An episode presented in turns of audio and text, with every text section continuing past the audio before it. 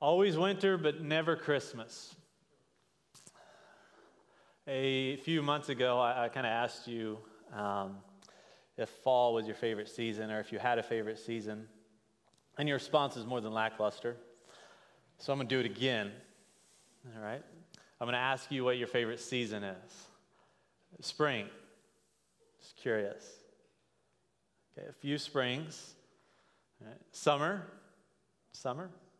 All right, a few summers. Fall. More fall. All right, all right. So, if you were a fall person, you fall into the normal category. About 33% of the population likes fall more than any other time of the year, of course, because it's football season, right? Leaves are fall, all that fun stuff. So, most people like fall. The majority of the people that take this quiz, I guess, from my research, that like fall. Now, if you raise your hand for winter, you're an oddball. Some of you are getting ready to go south for the winter, so you, you're proving my point. Only about 7% of the population would vote that winter is their favorite time of year. And I think there's a number of reasons for it, right? Some people feel like they're confined through their homes. It gets dark during the winter, um, and so depression sets in on a lot of people during the winter time because of the way the season changes, because of the cold, because of the darkness, because of the lack of sun and from seasonal affective disorder. And what it actually does to you during this time of year, it makes you sad. Right? Get that? See? Yeah. Okay. But so what we want to do this morning, and what I'm going to do this morning, is kind of look at the metaphor of winter. If you look back on ancient societies, they looked at the seasons and they used them as kind of metaphors for life. Uh, so the spring was a time to, to cultivate the soil, it was a time to, to work and to prepare. Summer was a, a time, was a time for harvest and celebration and so forth. And winter really marked a time of struggling. It marked a time of darkness, of even maybe hopelessness and, and fear. And these are the seasons that people kind of went through and they thought about life and this way. Uh, Yoko Ono even uh, penned kind of a, a, poem that I'm sure ended up being a song that says, Spring passes and one remembers one, one's innocence. Summer passes and one remembers one's exuberance. Autumn passes and one remembers one's perseverance. And so, winter, because of its very nature, kind of makes us think about our own perseverance and our need for strength and to move forward when it's difficult and, and, and we need a determination uh, in, inside of us. And so when we think about perseverance or when we think about winter, we need to think about this idea of doing something right in our lives that despite the difficulty or despite the delay that we're going to need to kind of achieve for, a success. So we need perseverance in our lives. So I just gave you the definition there, but I think it's exemplified in this way. Some of you no, Winston Churchill, Winston Churchill was the great leader of uh, the, the British kingdom during the time of World War II. And if you know a little bit about World War II, the, the German army was really kind of taking it to England at, at this point in time in 1941. And so he's trying to give a lot of speeches and trying to encourage people uh, to kind of stick with it. We need to defeat the Germans. We need to remain strong. And he returned to his own alma mater and he gave a speech on October 29th, 1941, in the midst of darkness and really kind of little hope. And they, as they were suffering a lot of defeats, and this is what he told them. And I imagine, like, he's smoking a cigar, right, when he's doing this, of course.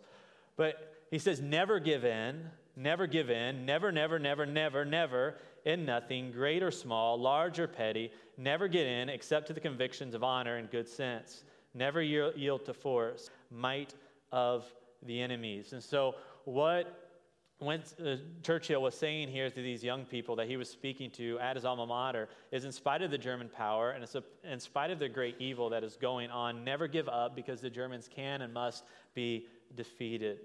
To be honest, this is the kind of determination that it takes to move forward and to move on in all seasons of life. And this is what faith is in us. It's telling us to never give up, never it, give in, even when it se- seems like the, advan- the enemy has all the advantages. And this morning, we're continuing this series called Simple Faith. And so I want to kind of remind us this morning of what simple faith does uh, in the realm of perseverance and why we need perseverance or why we need simple faith or faith to persevere. You see, because everybody needs something that keeps them going. People don't just persevere to persevere, they're always persevering for a reason. And persevere because we have faith in Christ. Hebrews 1:11 puts it like this. It says, "Now faith is the assurance of things hoped for and the conviction of things not seen." Uh, I, I think one of the reasons uh, that people that, that, that people don't move forward or people don't persevere is because they lack confidence. Uh, and winter is kind of an expression of people lacking confidence. Uh, people are a little unsure. You know, in the past, people used to, are we going to have enough to eat? Are we going to be able to stay warm enough? Is winter going to end on time to plow the ground and get everything ready? Uh, but for us, winter may make us unsure of other things. One of the benefits of pastoring a multi generational church, of having people of all ages, is I get to hear how difficult winter becomes as you age. And sometimes, even in life, you think, like, oh, as you age, things should get easier. You, should wor- you shouldn't worry about certain things. But of course, you worry about things all throughout your life. But one of the things that winter does, especially to those who age, is it makes it more difficult to get out. It makes people more unsure of their footing as they begin to walk as it gets icy or slick out, and as it gets dark, it gets harder to drive. And so winter kind of it, it, it exemplifies this unsurety. I'm not sure if that's a word, but being unsure of yourself during this time of year. And the opposite of being unsure or not being confident is assurance. And what we're told in Hebrews 1 here, or Hebrews 11 1, is that to, to get assurance, we have to have faith. And our faith is in Christ Himself. We don't have faith in faith, we have faith in Christ. And so, simple faith, if you're taking notes this morning, inspires us to have the confidence that we need to persevere. So, persevere, perseverance is inspired by confidence. Now, if you have faith in Christ, you can live confidently. You can live with confidence during this world. You may not no battle some unsure feelings in your mind or in your heart. But one of the things that you can be sure of is that this world is not your home. And so, no matter what comes your way or no matter what happens to you, you are moving along.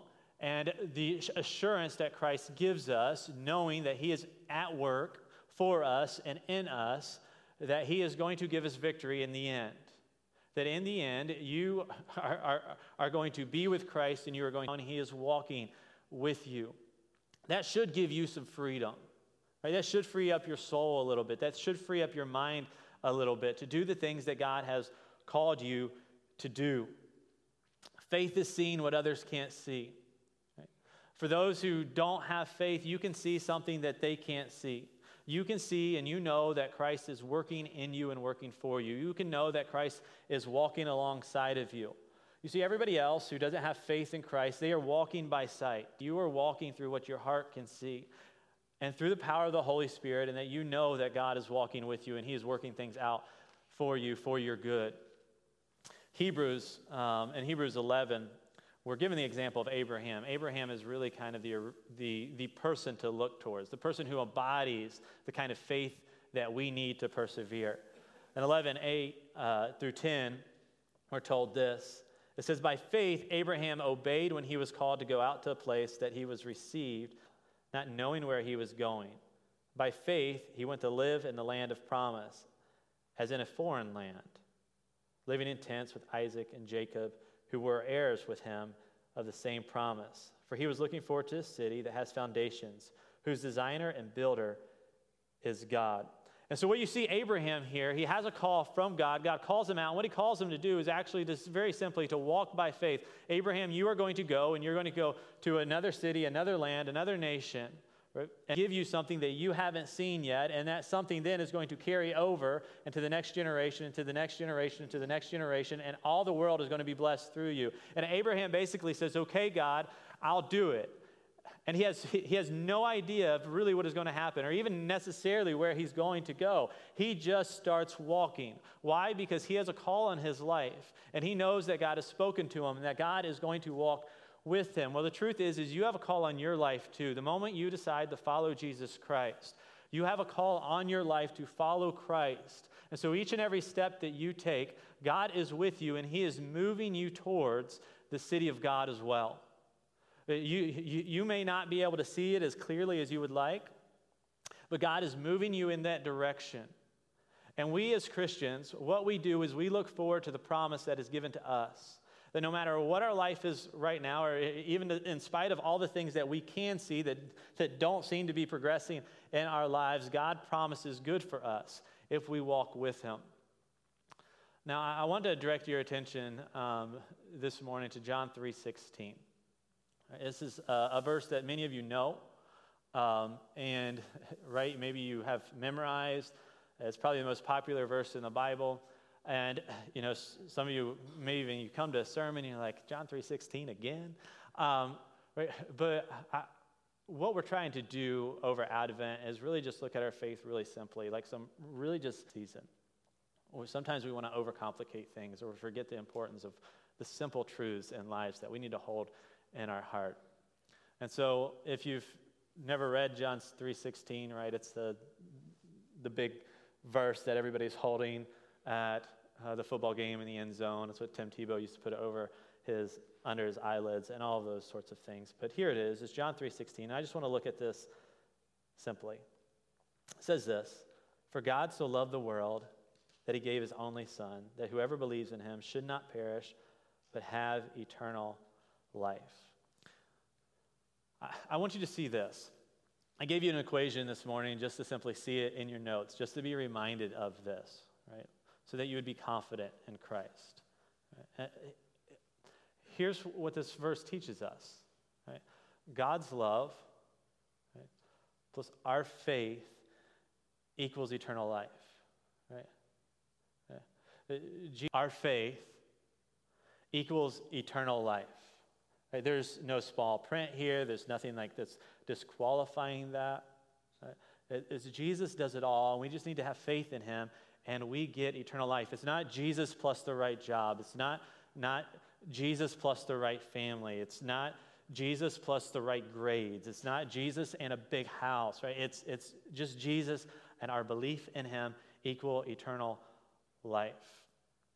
Recently, children, they're teaching them this concept and so she was asking the children, she said, So if I give away everything I own, if I give it to the poor and sell all my possessions, will I go to heaven? And the children screamed, No! then she asked again, So what if I give my car away, my house away, if I um, uh, uh, move away and become a will that get me into heaven? And all the kids screamed, No. I said, Lord, let me ask you again. What must I do to get to heaven? And a boy in the back screamed, You got to be dead. right? The truth is, right, you got to believe. Right? you, you got to believe. Uh, and that means anybody can do it. That's the beauty of this. No matter who you are, no matter your past, right? No matter your future, you, you, really, you just have to believe. Anybody can be headed for heaven. God came because he so loved the world. And that means you. That means you. And so, if you are in a winter and if you are, are struggling or if you have struggled in the past, what this means is that God can overcome your winter. What this means is that God can forgive your past. And during Christmas, what we've got to do during this season, we have to like put aside everything else that is going on that isn't going our way or that isn't going exactly how we would like. And we have to remember the promise of God if we're going to move forward, if you're going to persevere. You have to believe in Christ and you have to be confident in Christ. And that's what it means to have Christ. So, first and foremost, Right? Simple faith inspires us to oh, need to look at another aspect here of Hebrews 1:11, and simple faith in this way will remind us to persevere because we have hope. Because we have hope. I remember listening to one of my history professors, and he had a friend uh, come over from uh, uh, Europe, or it was actually um, England. So he had him come over and he, he asked him, he said, So what sticks out to you uh, about Americans or about America? And he said two things. And he said, The first, it's like Americans are generally optimistic. Like they believe like tomorrow can be better than today. Like things are, are generally going to going to get better. And so my professor kind of, you know, talked about a little bit, well, it has to do a lot with kind of our basic history as the United States. We have a heavy Puritan influence within our culture. And so basically we believe, right, if, if you work hard and trust in God, that things basically will get better over time. This kind of a basic cultural understanding. Even if you don't believe that, they'll be leaving a, little bit, but it's basically been there. Uh, and so the other thing he asked, so what's the second thing? The guy said, trucks. He said, everybody drives a truck. Everybody's moving something or pulling something heavy in the United States. I thought that was interesting. So those are two things. But what's interesting about this professor is that he contrasted American optimism or American hope next to kind of what their own country is like, right? Is hopeful. Maybe they, they believe more in like Murphy's Law, which is somewhat true. You know about Murphy's Law, right? What can go wrong will go wrong. That's pretty much Murphy's Law. What will go wrong, probably, what can go wrong, probably will go wrong. And so, in other words, right, what left to themselves, things tend to go from bad to worse. If everything seems to be going well, you've obviously overlooked something. Mm-hmm. And nothing is as easy as it looks. Now, I want to I want to share with you about something I heard the other day. It's kind of been bothering me a little bit. Um, I was listening to the radio, and it wouldn't bother me, but it's Christian radio. And they kind of did a segment, and they asked, right, what is, what is Christmas about? And most of the people who responded said family. And I was like, okay, well, end of this segment, what would happen is that somebody would kind of come on and they would just kind of conclude it, like in a really nice and kind way, like, oh yeah, I'm glad we like we love our families, and family is a wonderful thing. God gives us our families, and we go into that. But you know, Christmas is is about Christ. But that didn't happen. The DJs were like, yeah, Christmas is about family, and aren't you glad? You know, you get to spend all the time with family. And so they kind of just instead of kind of talking about what Christmas is about, they started talking talking about family. And don't get me wrong, I love family. We're going to leave, right? But we're, we're going to leave for about a week after Christmas. Somebody watch our house for us, all right? We're going to we're going to leave after Christmas, and we are just going to spend time with family. Like, no agenda except to watch Ohio State and Clemson that Saturday we are gone. That's what I told my mother in law. Like, we'll, we'll just, whatever you guys want to do, but Saturday night, the 28th, we're going to watch Ohio State hopefully beat Clemson. but it bothered me, right, for, for this reason, because you tell me. Um, right? Like, what can go wrong in families will go wrong. Right? Eh, can I, can I get amen? Right? All right. What, what can go wrong in families will go wrong. And so here's what Christmas parties look like. You go to your Christmas party, and your brother is there, your, your sister is there, and they're, they're going through marital issues. Your, your, your brother, aunt, your aunt is there, and she's put on a happy face, but she is struggling, right? Because one of her children just couldn't make it this year to the Christmas party. Your uncle, just continues to kind of do his thing that he's done for the past couple years and just continue to drink and drink because he lost his job a few years ago and all he does is talk about the past who is struggling because she realizes that grandpa will never be at another christmas party. If even with good intentions right? If you make christmas about them you do them a disservice.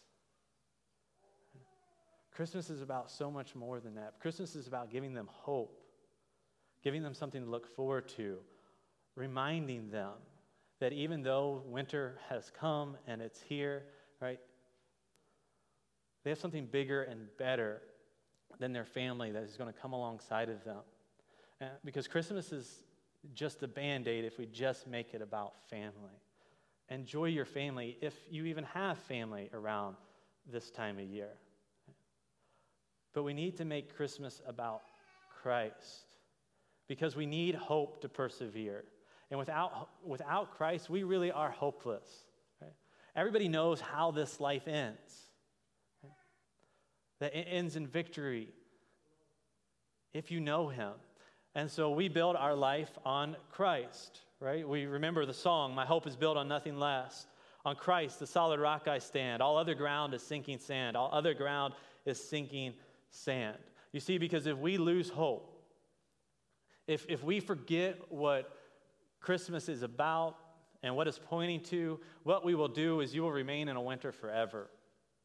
The reason I showed the song, um, even in our church, and this was the movie, it's actually a book, you can read the book too, um, The Chronicles of Narnia.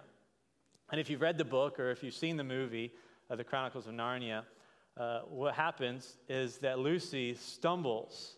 She, she stumbles through the back of this wardrobe. And as she stumbles through the back of the wardrobe, what happens is she finds herself then in this land. I'm going to just turn that light off for me, okay? Number, in this kind of winter wonderland. And this faun shows up. His name is Mr. Tumnus. And Mr. Tumnus takes her back to kind of his place. And as he takes her back to his place, they begin to talk. And they strike up a conversation. And it goes something like this because he's complaining about it being winter all the time. And Lucy asked Mr. Tumnus, she goes, So what's so wrong with winter? There's snowball fights, there's ice skating, and Christmas. To which Mr. Tumnus replies gloomily, Not Christmas here, only winter for a hundred years. It's winter, but never Christmas. Now, Mr. Tumnus is a depressed figure in this show. And he actually brought Lucy back to his place so that he could turn Lucy over to the, to the White Witch because the White Witch kind of has him under his spell and she's, he's just going to remain in winter and he's kind of afraid of the White Witch. Well, so he put out a leave. And so Lucy leaves Narnia. She goes back out through the wardrobe, kind of where she came in, and she tells it to her, tells the story to her siblings. Of course, they don't believe her. But eventually, long story short, she ends up coming back through the wardrobe with all of her siblings. And as they come back through the wardrobe and all their, with all their siblings and they enter into this new land, they're kind of seen in two different lights. From the people who are all under the White Witch's spell, who all have just kind of resigned themselves to being a part of winter for the rest of their lives and for the rest of eternity, they, they, they see sisters as a threat to winter. But for those who believe in Aslan, which is the godlike figure, the Christ like figure, these people are heroes. These people are going to help them get rid of winter and kind of move forward and live in a better and, and uh, uh, bigger kingdom uh, with, with hope and so forth. And so, what happens is that the siblings all end up uh, meeting Aslan. And what Aslan does is more than that, he then commissions them that they are going to be the new kings and queens of Narnia, that they are going to be the ones that that bring hope to this land and help kind of rule the land and, and remind people of the greatness of Aslan. Well, the truth is, is you, you are to do the same. So when you, you think about your families, whether it be your children or your extended family or any of these parties or anything like that, just this time of year, you are to be the type, type of people who bring hope to other people.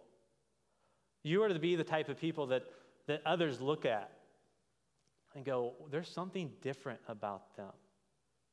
They actually believe in this Christmas thing. They are actually filled with hope. They actually believe that I can persevere, that I can make it, that they're going to make it. Do you believe that?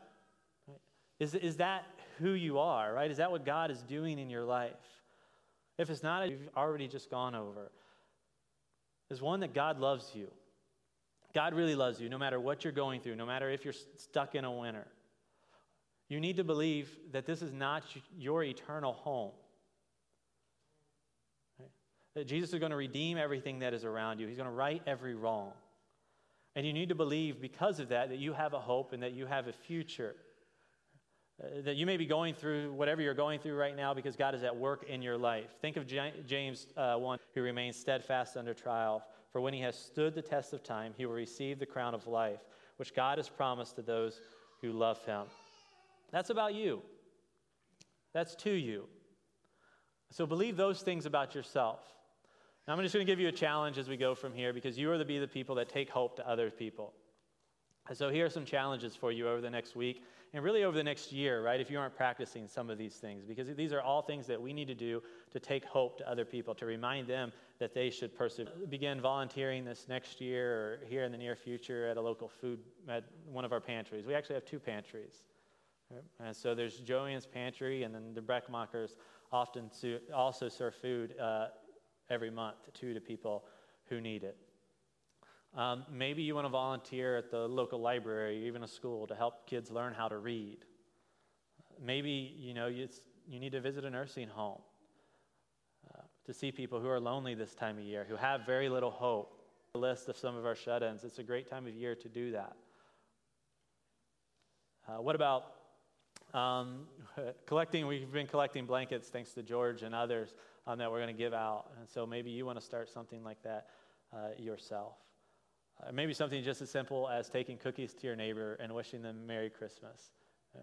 Uh, sometimes neighbor being friendly with their neighbors has, has kind of stopped to a certain extent in a lot of areas. And so I want to encourage you uh, to reach out to people you think and through the way that you act and through the way that you behave that you have hope because Christ is in you and Christ is for you and Christ is moving you in a direction closer to Him. Let us pray. Father, this morning, we come to you and we give you praise and thanks because you are a God who has given us a reason to hope. Many people are hopeless, and we are not without hope. I pray this morning that as we are here, have, Father, to, to remind us that no matter if winter comes our way, you promise that summer is coming, that you promise that spring is coming. That that there will be seasons that we will plow, that there'll be seasons that we will grow, and there'll be pl- seasons that we will harvest, even in the midst of our struggle. I pray, Father, that if somebody is here this morning and they need your power to persevere, that you help them to do that right now at this time. I pray that you help us too to be people who help. Maybe really simple, Father. Maybe we just visit somebody who needs visited this time of year, who are lonely and hurting and depressed. It may be baking cookies for our neighbors and taking our children to go see them because they live away from their grandchildren or the grandchildren have moved away. And maybe buying gifts for those who don't have the means to do it themselves. Whatever it be, Father, I pray you just lay it up, that we are reminded that wherever we go, you go. And so let us remember that. I ask at this time, Father, that as we continue to worship you, that you continue to fill our hearts with your hope. As in Christ's name we pray, amen.